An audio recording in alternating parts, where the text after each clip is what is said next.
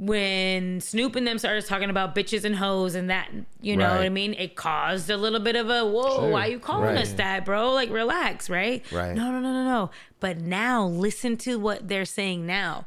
Listen to the demeaning and crazy things that... The objectification. They are, like, tearing these girls apart. Welcome to The Taste Buds, a podcast by creatives on that never-ending quest for tasty eats, beats, and peeps. I'm your host, Kira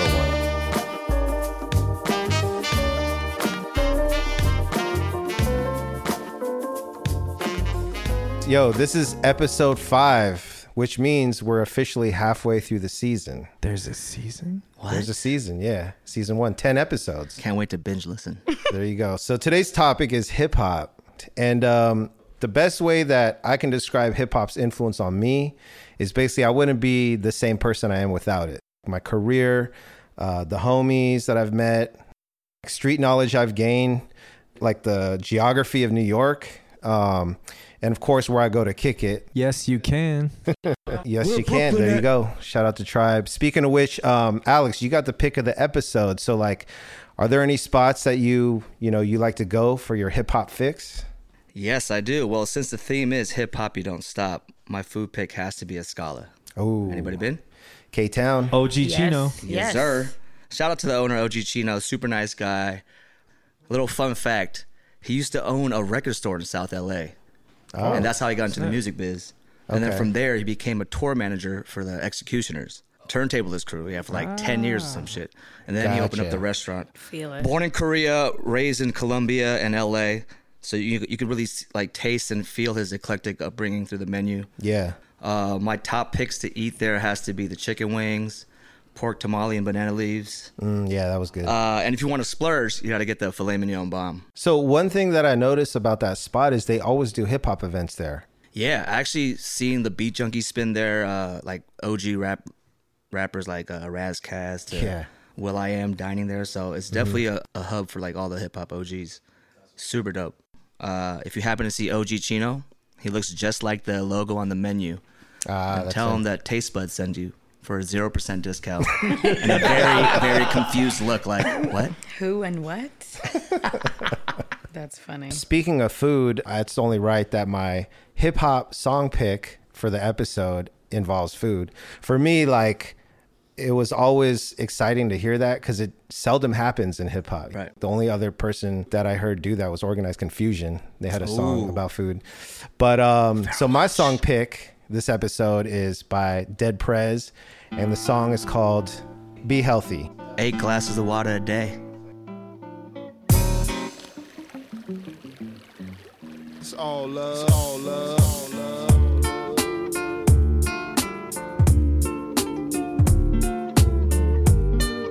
And I'm not like vegan or anything, but you know, just the fact that he talked about eating healthy, I think is so dope. I think this is track number 9 on Let's Get Free. Oh, yeah. Real fan over here. Vegan. Okay. Shout out to Supreme Drop today. I don't eat no meat, no dairy, no sweets, only right vegetables, fresh fruit and whole wheat. I'm from the old school, my household smell like soul food, bruh. Curry falafel, barbecue tofu, no fish though, no candy bars, no cigarettes, only ganja, fresh weed. You know, it's crazy. I got to meet M1 from Dead Prez. Oh, shit. It's crazy. He's totally on a different tip. I was trying not to fanboy out and like, you know, I was talking to him about his, you know, past work and all that, but he immediately changed the subject and he was trying to tell me about his women's skincare line. Oh my gosh, what is it? Yo, I actually have to look this up, but like I'm just sitting here for about 20 minutes just nodding my head. I know nothing about lotion, right? Are you sure about that? This guy. I walk into that. I walk into that. Yeah. But like he's looking, like, you know? He's like, yeah. I got this combination of shea butter and like all these other chemicals and like it's all natural though. But you know the crazy thing is he ended up with this. He's like, it's bigger than hip hop. Oh, mic drop. What the fuck? My mouth dropped. I was like, oh.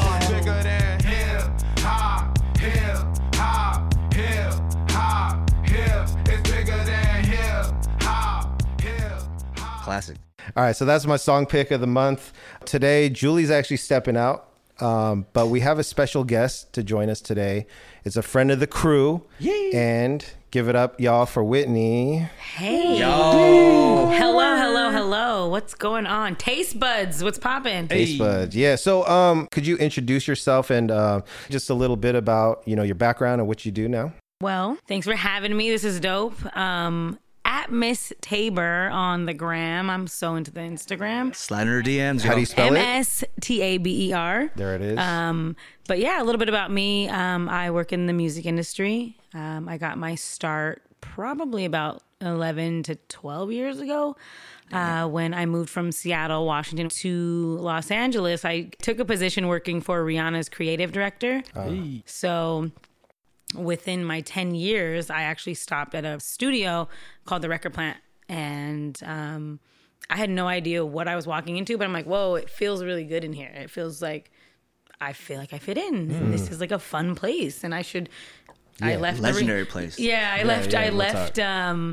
left my job and was just like, yo, I want to try to get a job here. And the person who referred me instantly said, you're not going to get hired because you're too much, your personality. Ooh. And I was like, okay, bitch. Yeah. Finger snap. I was like, all right, see you next Tuesday. Like, relax. But got hired on the spot, literally, and never left. So I just made sure that the vibes were cool in the studio. That's literally what I got paid to do for about 7 years. And Record Plant actually has been around for about 50 years. And we had the Sausalito location, so... albums Purple Rain was done there, Dreams, Hotel California was actually written about Record Plant. It's not about the hotel. It's about going into the studio and you could never leave. Eminem, Ja Rule, the Thong Song was created there. You know, shout out Cisco. Yeah, Millie was done at Record Plant, LA. Like this LA location is also as iconic. So this Los Angeles location that I'm the vice president of is actually the longest Record Plant ever, standing, you know what I mean? Shoot. So our hits, you know, the Beastie Boys, I mean, if you... Kanye West left the Record Plant and got into that crazy accident, right? Kanye West actually got into his car accident, leaving Record Plant while he was working with Pharrell.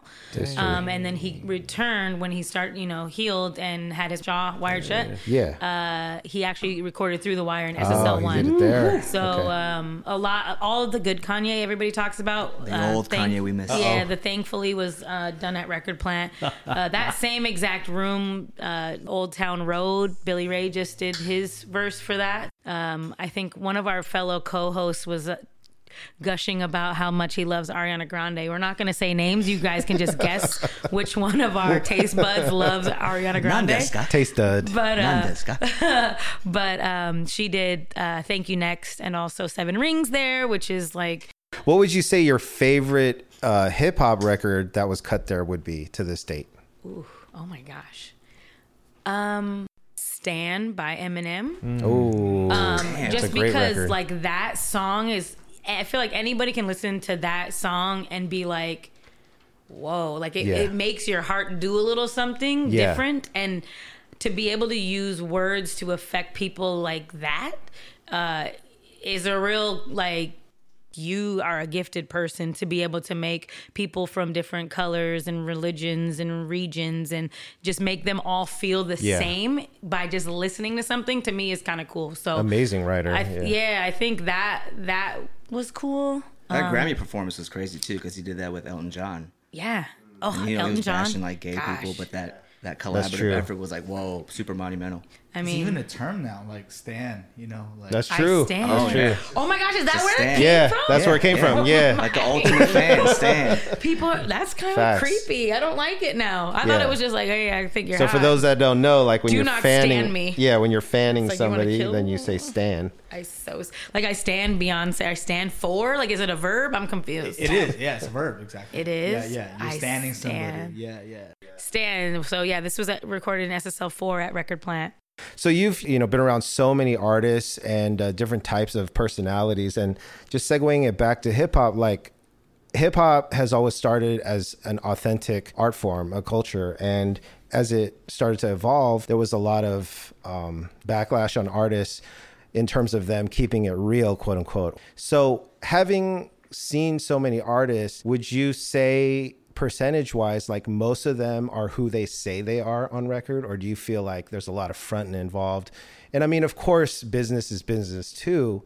People know what sells. And so they have to sometimes put on a persona. And for someone being on the backside of things, how would you say that correlates? Gosh. Yeah, I think the older, so we're going to talk about hip hop, like actual hip hop heads, yeah. like they're really what they're saying they are. Yeah. Like Jay-Z, you can tell that they're authentic because of the way that their stories are. They sound legit, like they sound real. Right. So the shit you talking is real. And I feel like a lot of the cats who maybe emulate you or the pictures that you present force that shit. Absolutely, and it feels it ain't happening. What about this guy? Him. Him what? What about him? You back around shooting, killing people. Yeah, what, what you think about that? No, that's all right. That's cool. That's what people want to hear. They want to buy it. They want to hear it. And they buy it. Like, truthfully, it's whack. Like, I'm feeling that way, too. Like, I don't be wanting to do that. Well, it seems like sometimes that's all niggas want to hear. You get fed up. Like, you got to take the long route. Like, that shit is aggravating. Why would you write a rhyme that you don't want to write? Nah, that's what I'm saying. I'm still trying to find myself to this day, guru. Well, that shit ain't hard, be the fuck you. I know, but I'm saying, like, to where to put it out to the people, man. That shit's aggravating. Man, be you, man. Cause them niggas, you, like, yo, you see how rappers are now? Yeah, turn the camera at me. See what the public, see what y'all did to rappers? They scared to be they self. You know what I'm saying? Like, niggas don't think that people gonna accept them as they self. But then, as far as the new generation, and I'm trying really hard not to become one of the old chicks who hates on the new shit, because I like some of this, like, you know, hit the whoa and whatever.coms. Like, I'm into that shit, too. But I think a lot of them are fucking bullshitting.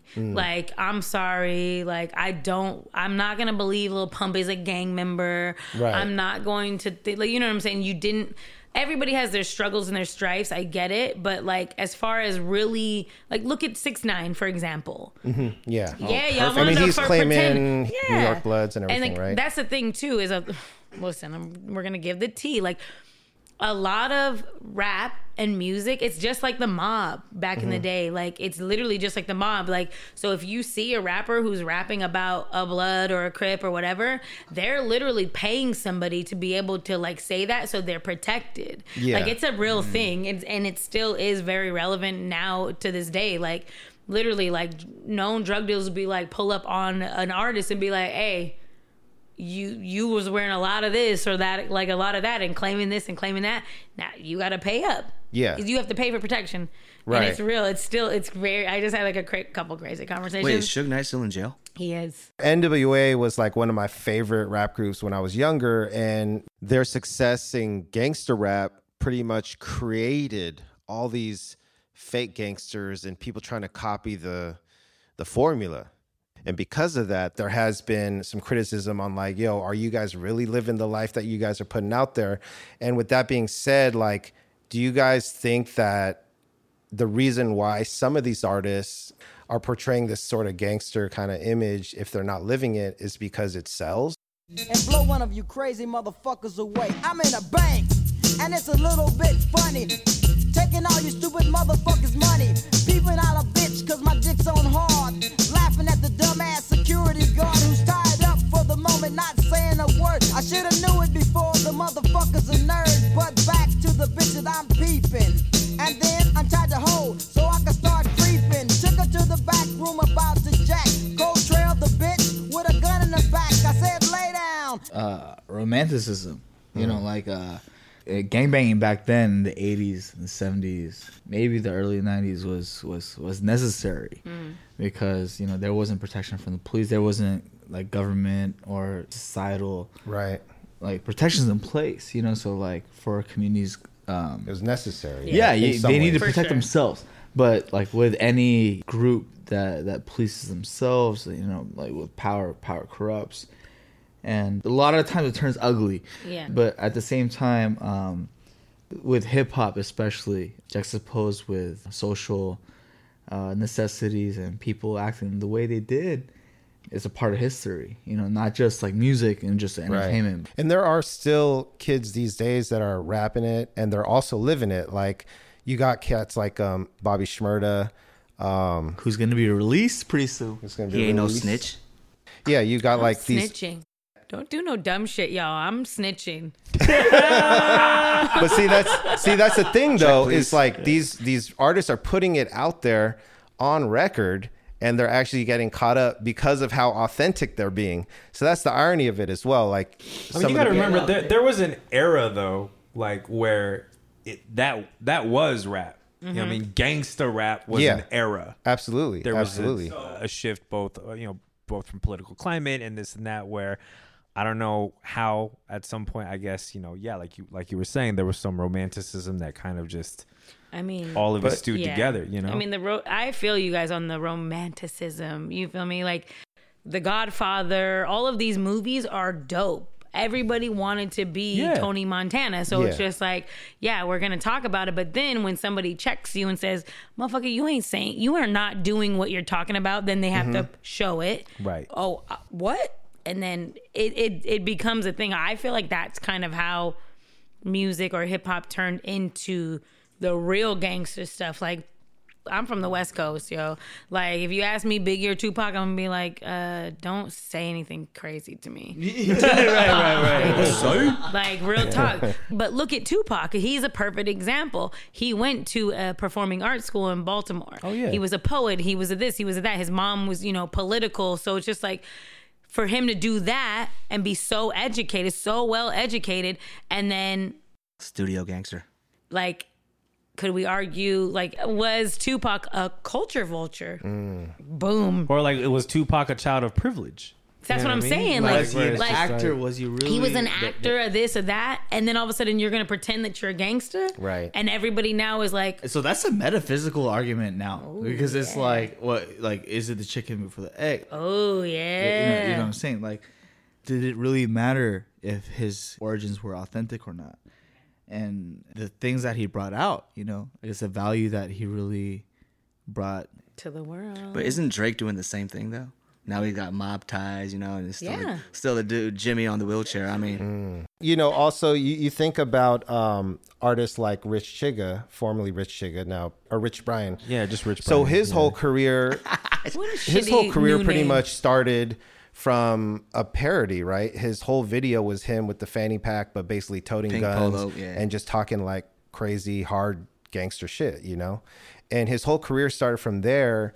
And I mean, we all know it's a parody now, but it's kind of interesting how that was used in a way where, again, like you said, it was romanticized, and it's something that is definitely marketable and it sells. People want to hear it. Also, that joint blew up because that was a good, well pulled off marketing stuff. Yeah, I mean, 88 got a bunch of known rappers. Yeah. You know what I mean? And to be like hyper specific, Killer, like to be hyper specific, you had a bunch of black rappers that were like brought on. You know what it is? It was his voice. That voice coming out of that body. They're like, what the fuck? Exactly. Whether you like the content or not, it was a good song in the sense the voice, the beat hit. Rich Chigga, and for how young he was too, he was 15 at the time.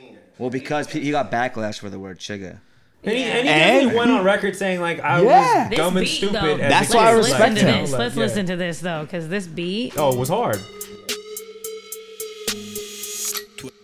12 in the morning, pop shells for a living and baby gon' smell blood trail every minute road wave and you niggas no fair when I hit him every time I see a big I don't hesitate to kill him and nobody give a fuck about him. You know what I'm saying? Like I really thought he had like Asperger's. you mean Down syndrome. Down syndrome, high functioning Down syndrome, Asperger's syndrome. That was part of the allure of the whole thing too. That's what it was. The way he looked. I'm like, and then he looks sound, like he can't even form two words. Yeah, I'm done. Like, if I close my eyes, he could be part of the ASAP mob with this song. Yeah. And what I mean was like, ASAP mob proved, and this is going to go kind of into, wow. That is great. Well, I was going to say like melding some of what we talked about, like old guard versus new guard, right? Like from a hip hop and like a production and like the idea of like artist as spectacle, that like the Rich Brian equation was really that. Like, he knew what to put together that would sound well, right? And I think part of why you could do that is because, like, trap and mumble rap had come out, and that bar got lowered a little bit. Right. And not to say that that song was whack. I love that track. That track goes, yeah. But it was like, he was like, oh, wait, like, you had a lot of things working against you, and you broke through that, being Asian, being foreign, you know what I mean? And obviously with some good marketing behind you too. But, like, it was like, oh, now we're in the era where you can like math equation together 80% of what's out there, and you could get it to pop. But that's the cool thing, though, is that right now, because of the internet, social media, and everything going on, that we have this more transparent side from artists. Artists can be more authentic and connect with people directly. And now with all the transparency of artist content and social media, it's a lot harder to fake if you're being authentic with their music. In the past, like, you had to do a good amount of fronting to sell records.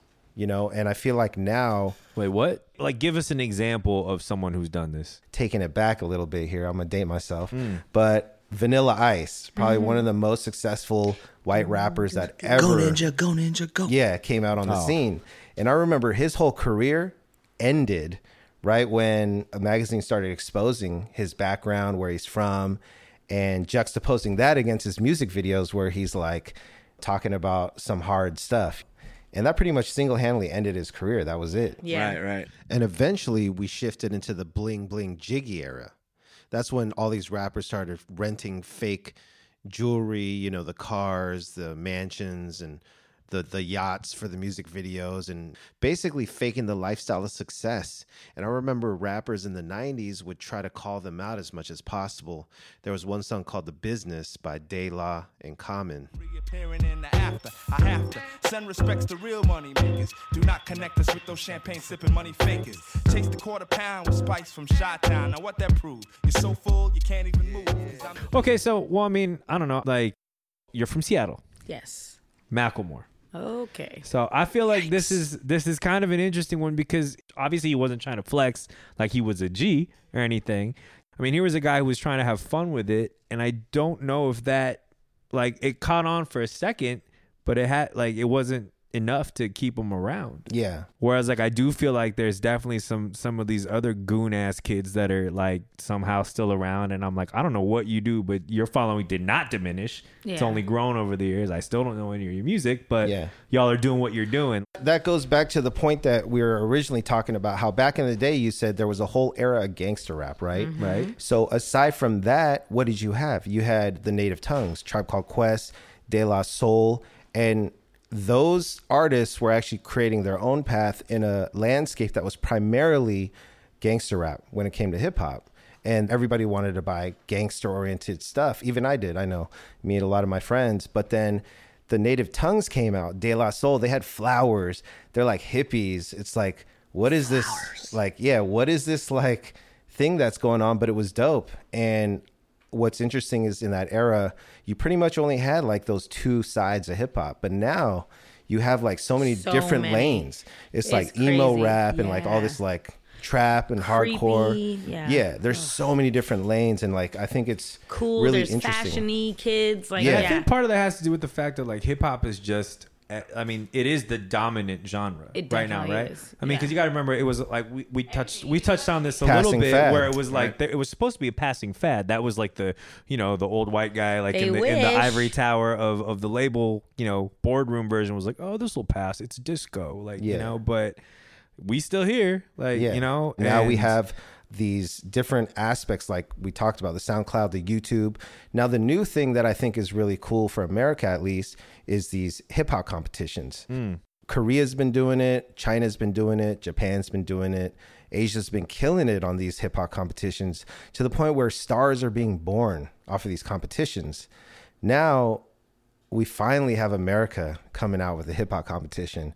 And so I think it's going to be interesting to see sort of how this affects, you know, hip hop as a whole. Well, the Rhythm and Flow. Yeah. So that was recorded at Record Plant. Yes, we noticed that. We noticed that. So all of the studio scenes were done. So I was waiting for a really long time to see, but I think they're dope. Yeah. I mean, I really do. I mean, nobody cares. Like, I mean, how many dance shows are there? How many American Idol? They just want people to sing old, weird songs. Like, nobody gives a shit. Like, there's not going to be another Whitney Houston. There's not going to be another, you know, crazy big singer. So, like, let's stop with these, because no one listens to that shit. Yeah.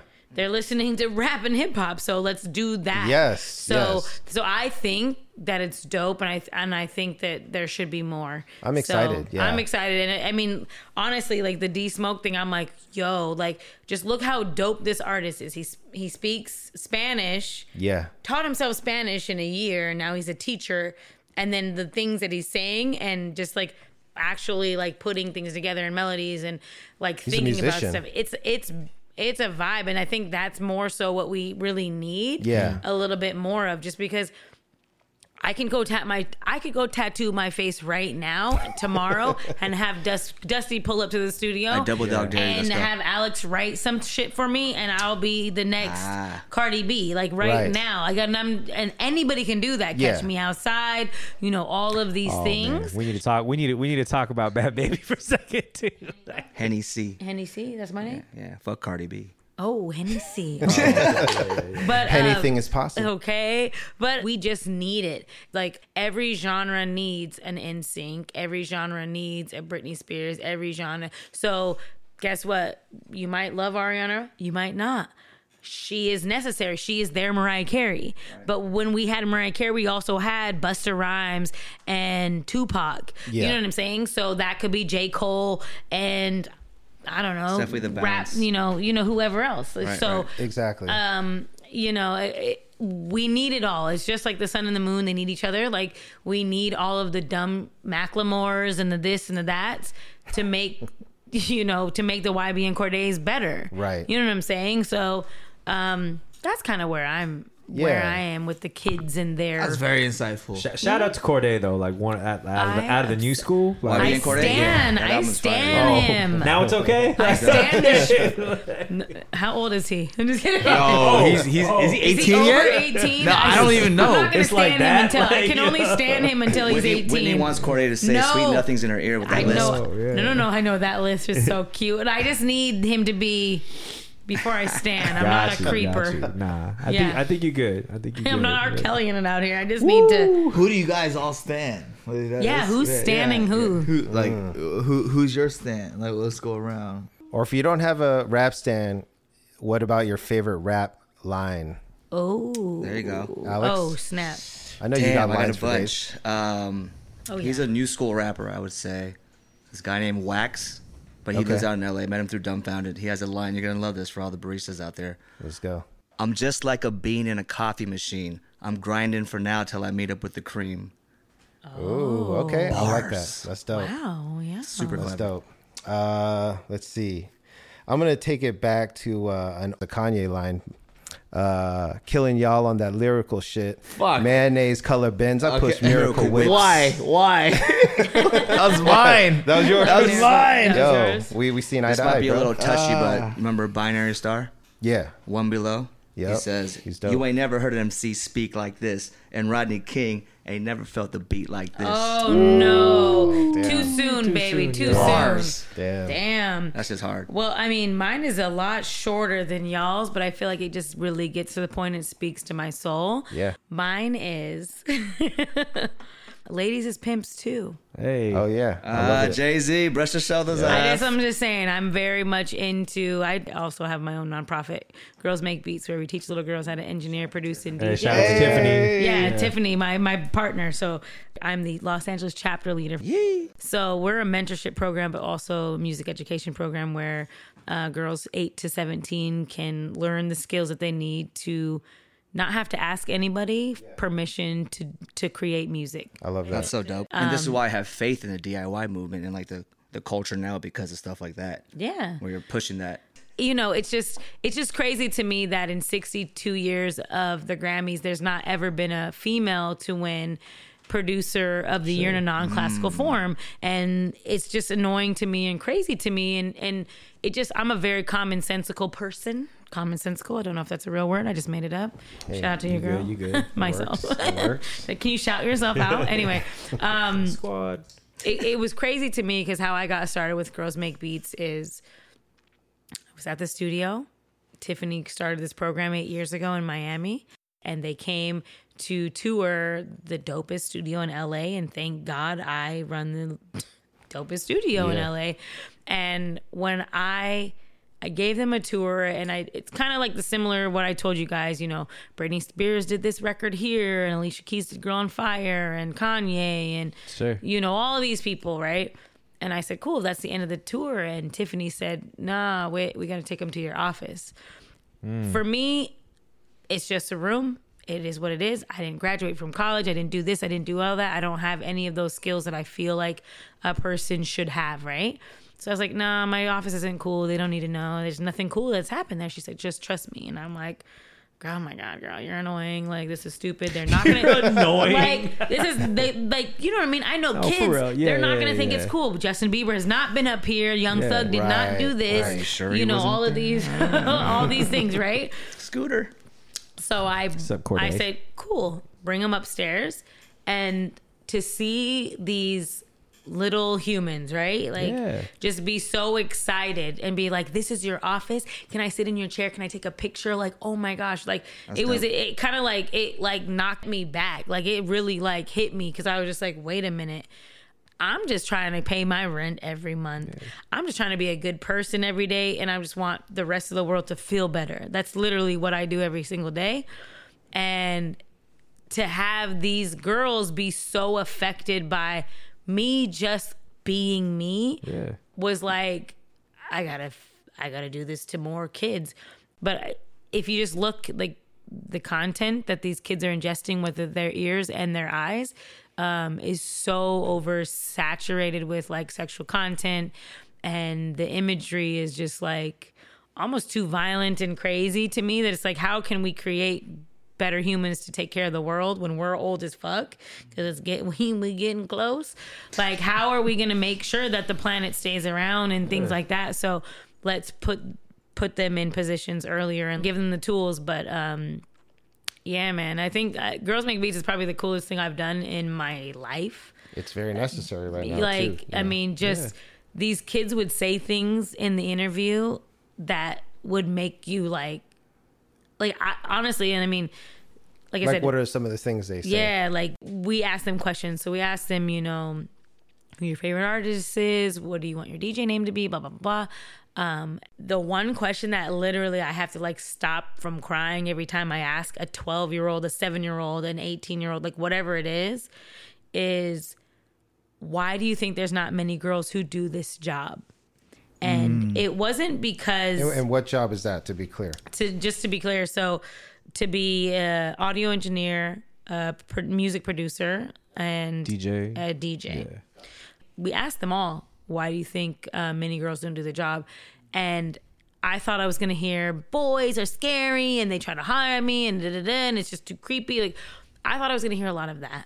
And the thing that made me really take offense every time I hear it is the world. That is the word that I heard the most. Like, that's the common denominator. I'm like, the world doesn't give girls opportunities. The world doesn't think girls are smart enough. Damn. The world doesn't like girls, so they give it to boys. Like, I'm like, wait a minute. Like, the world that they're speaking of is the world that we all are now curating for them. So if a little girl who lives in Los Angeles, California, which is the culture creation station, we run the world when it comes to culture and fashion and movies and film and television, Hollywood, all of it, music, it's all done here. So for little girls who have everything at their fingertips to feel that way in this day and age, 2019, in this city, we're fucked. Like, you know what I'm saying? Yeah, like where do you think they're getting that from? You know, where do you think they're getting that impression from? From the visuals that they see, from the music that they listen to like, if you really think about it, if you think about, like, we're going back to hip hop, right? Yeah. When Snoop and them started talking about bitches and hoes and that, you know what I mean? It caused a little bit of a, whoa, why are you calling us that, bro? Like, relax, right? Right. No. But now listen to what they're saying now. Listen to the demeaning and crazy things that... The objectification. They are, like, tearing these girls apart. So they think you know, they just needed to bust it open for a bag or this or that. Like, there's not like a dear mama with a fuck you bitch. You know what I'm saying? Like, I felt like we had a little bit more of a balance to where, for me, I can listen to some Little John and the East Side Boys, but then I can also turn the channel and there's Brian McKnight who's like, I love you, I can't breathe without you. Mm-hmm. They don't have the I love you and can breathe without you, because that their guy is a Jacquees or a Trey Songz. Yeah. And all they're talking about is some crazy nasty shit. So it's just like... Yeah, the mainstream R&B now is not necessarily the well. The first of all, I mean, rest R&B. In peace to the ballad. I mean, like, yo, like, it's gone. It's gone. Like, but know. Isn't there like a thin line now between R&B and hip hop? Tory Lanez is the that you R&B got singers ballad, are trying to be so hip hop. True. There's a blurred line. Oh, and like, that's what I'm saying. And that was the interesting thing back in the day when we were hip hop fans. If we heard people singing on a record and it was like sounded good, or on a hip hop record and it sounded good. Because if you guys remember Wu-Tang and all these people that were singing on those records, they're all out of key, out of tune, because none of those beats had like a melody to it, first of all. That that was cool. But then if it was like some real R&B over hip-hop. Faith Evans, Mary J. The hip-hop community would clown on that shit. They would just call it soft. And really now, if you Ja Rule. That's what happened to Ja Rule. I love, first off, I love Ja Rule. I talk shit about Ja Rule in front of me. That is my... murder. Yo, Ja Rule does not childhood. He does not get enough credit. I agree. Yo, Ja Rule. I'm sorry. He has some good hits. What is it? Then. Murder Inc. did not exist before Ja Rule. But the fact is, he might have been one of the pioneers of this sort of like mixing R&B with hip hop sound. I agree. Because now, if you think about it, like you said, Alex, like 80% of the pop rap out is like people singing, you know, and. Everybody is melodic pretty much. It's hard to hear someone that's not doing that, you know? I think the RZA was saying that actually on Joe Rogan's podcast. Was like pretty much all the rappers out these days, they had this melodic element, but back then it was all just the boom bap.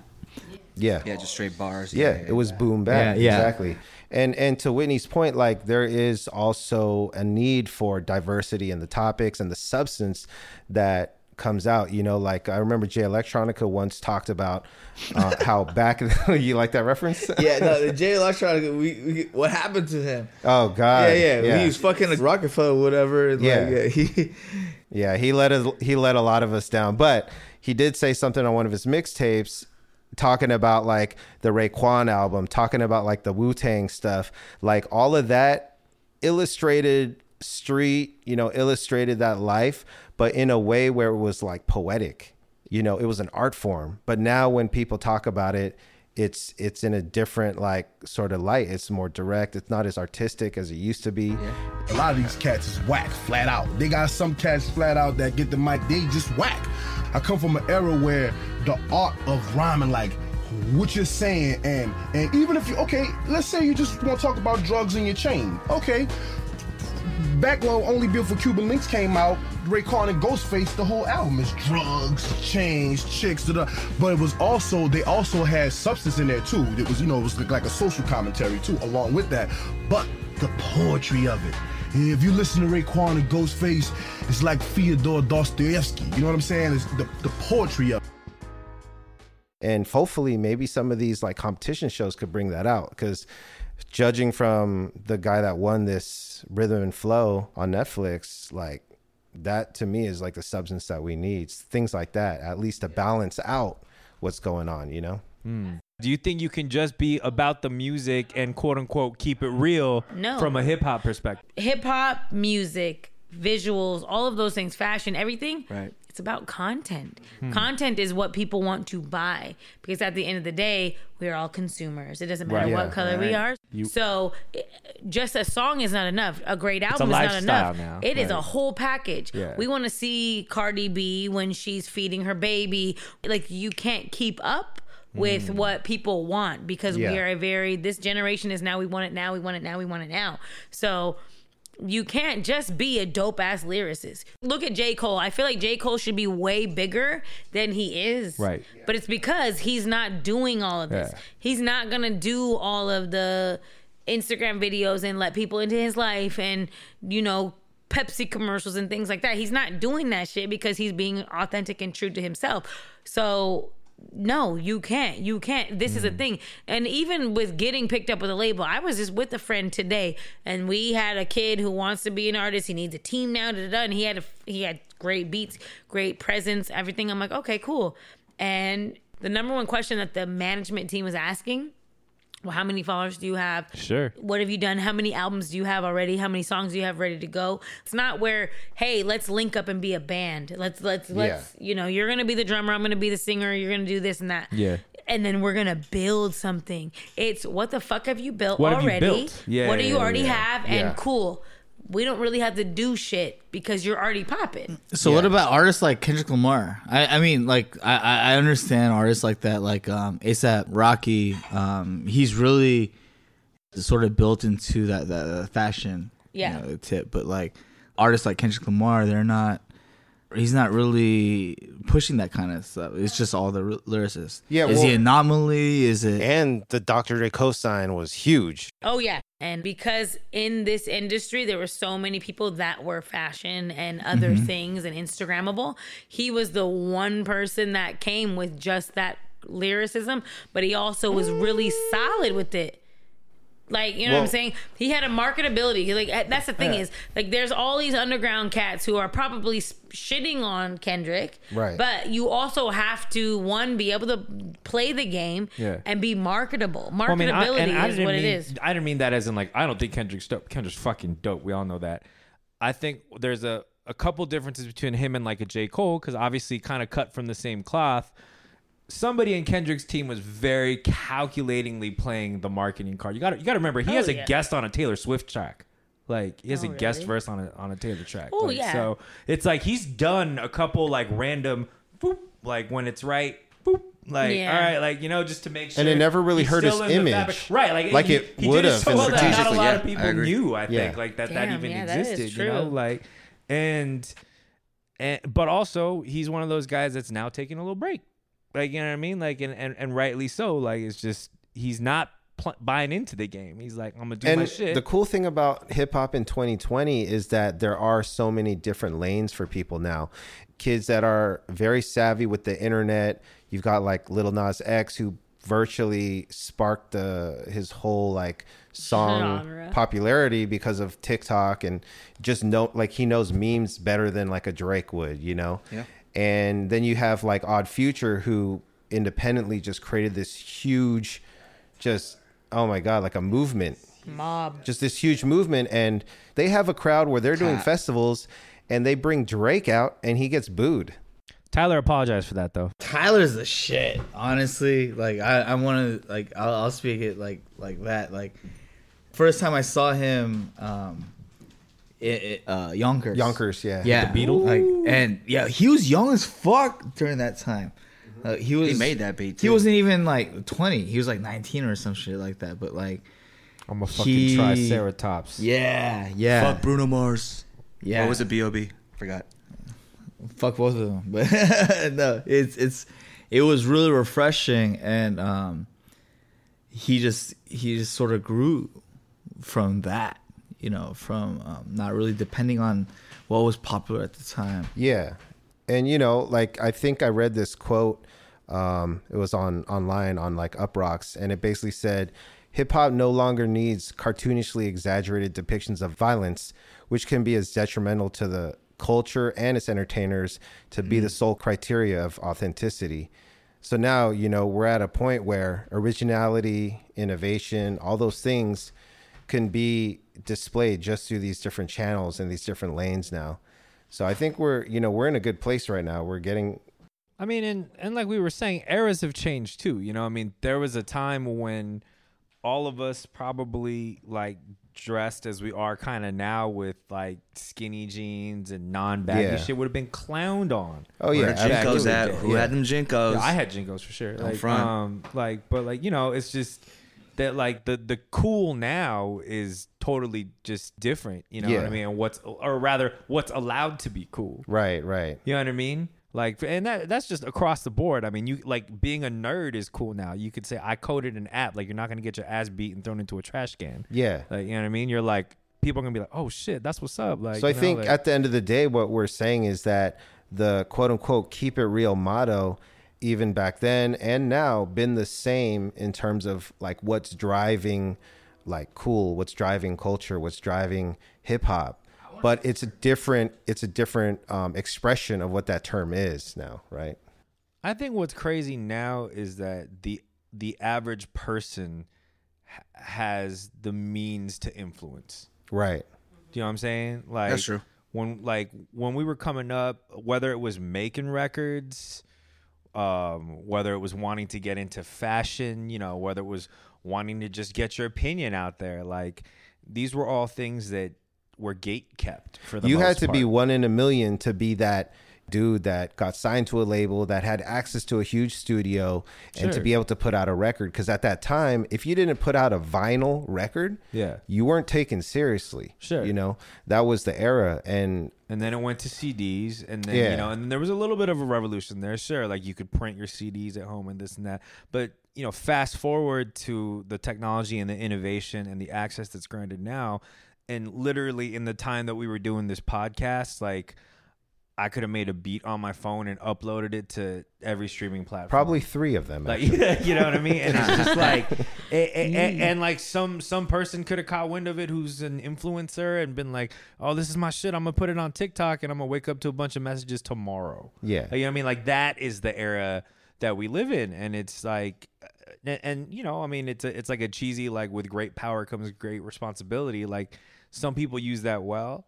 Other people, I think, are fronting out there, you know what I mean? And whether they're paying people to make sure they don't get caught on that or, you know, it really is untested waters, right? Yeah. And like there's never been this kind of a time, whether you're just a member of the public or you're someone who's aspiring to be the next something.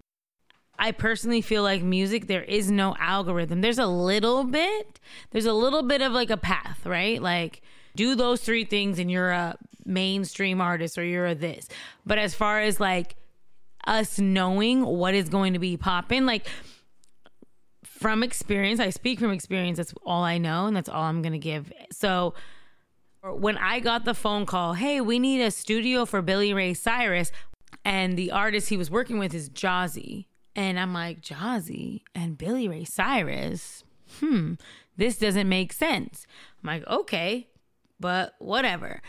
That's when they did Old Town Road remix at Record Plant. And for weeks, we were like, Billy Ray, a trap country song. Right. So for weeks, for like literally a month, we're like, I want this to come out. Like, I want to hear it. Like, what the hell? Yeah. What? Is it going to do good? Like, what? This is the weirdest thing. Billy Ray Cyrus, trap music. This is the stupidest thing. Why would anybody do that? Boom. It is the biggest song in the world. Took over the world. For this, our lifetime. Yeah. That song. Yeah. And again, also, too, my dad wanted me to be a country singer literally 20 years ago. Amazing. And if I would have just listened, I would have been rich as shit. Yo. And I'm like, I want to sing hip hop. And I didn't do anything. But if I would have listened to my fucking dad, he's like, a black girl singing country music, it's never been done. And I'm like, you're dumb. And then I'm like, oh my God. Yeah. You don't have horses in the back. Yeah. Right now, the future is unpredictable. You can't put a formula on anything. Nope. And, you know, you just got to do you. And at the end of the day, you can do you and find your lane here. Because in the past, it was a little different. You had to conform to this style of, when it comes to hip hop, at least, you had to conform to the gangster side, or you had to conform to the Daisy Age Native Tongues side, you know, and then came the 2000s where it was like, now backpack rap is here. And now we have like mainstream rap that isn't gangster. It's now party, club, Mace, Junior Mafia, Puffy. No, for sure. And that's when everything started to blossom and where we are at now. I mean, it's because of the internet though, right? There's so many lanes now. You could find your own fan base. And to which point, I mean, like the algorithm, I think if you're chasing that, you're doing this wrong. Like, first of all, like, cause you're just wasting your time. But like the internet has created a proving ground that didn't exist before, whether it is corporations and labels that are not going to go and pluck stuff out of it, you know, just to be like, oh shoot, like she was saying, you guys already have, you've built something.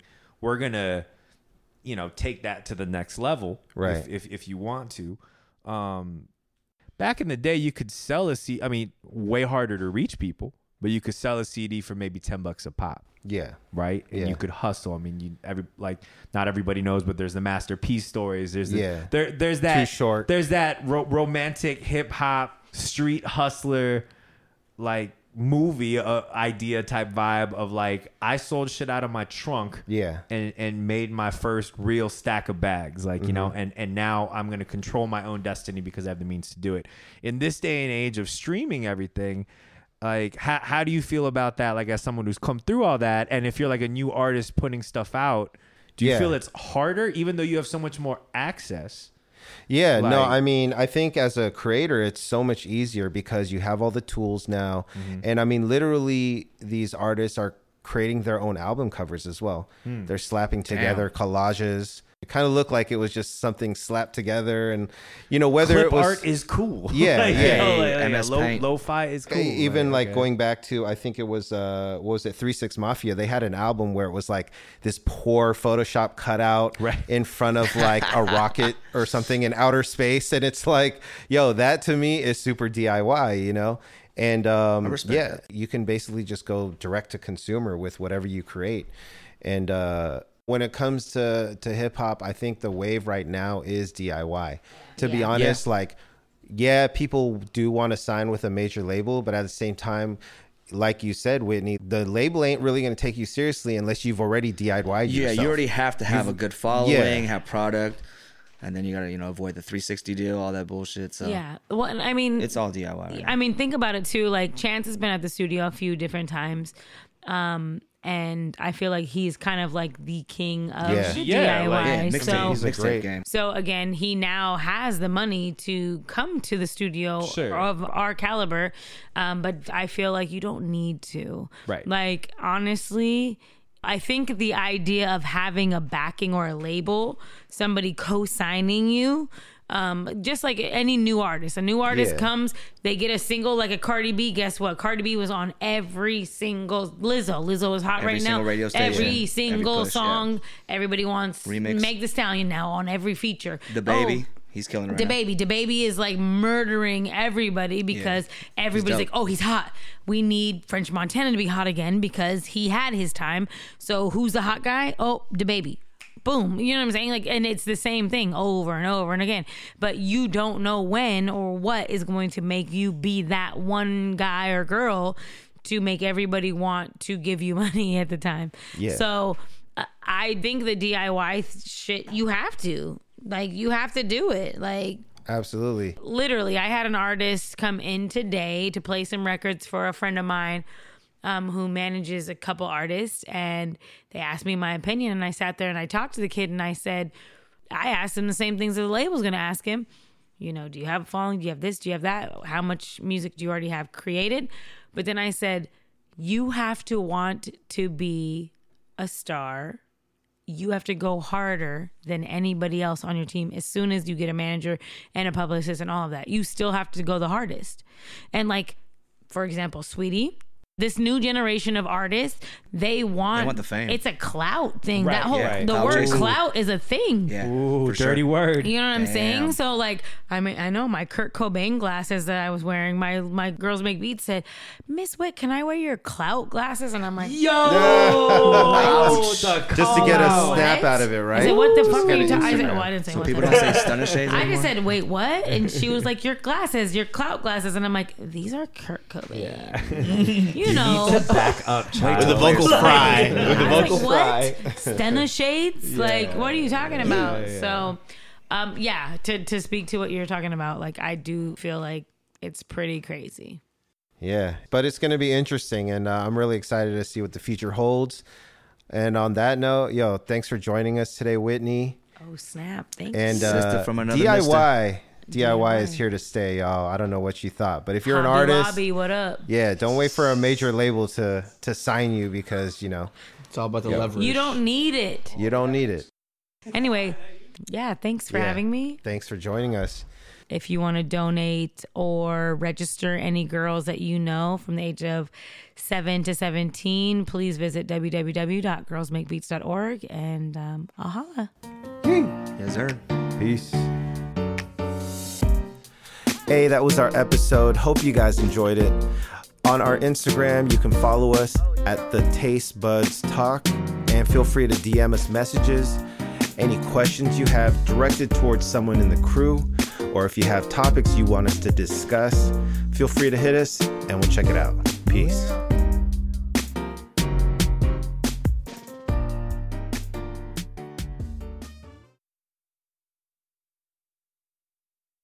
Yeah, damn. She was actually like a part of a lot of like the early hip hop albums. Did she ever come out with? Yo, he was part of that. Is running out of breath.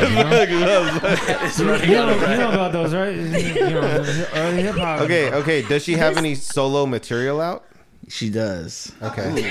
I'm trying not to talk anymore. No, man, you need to talk. These thoughts were brought to you by Trulia.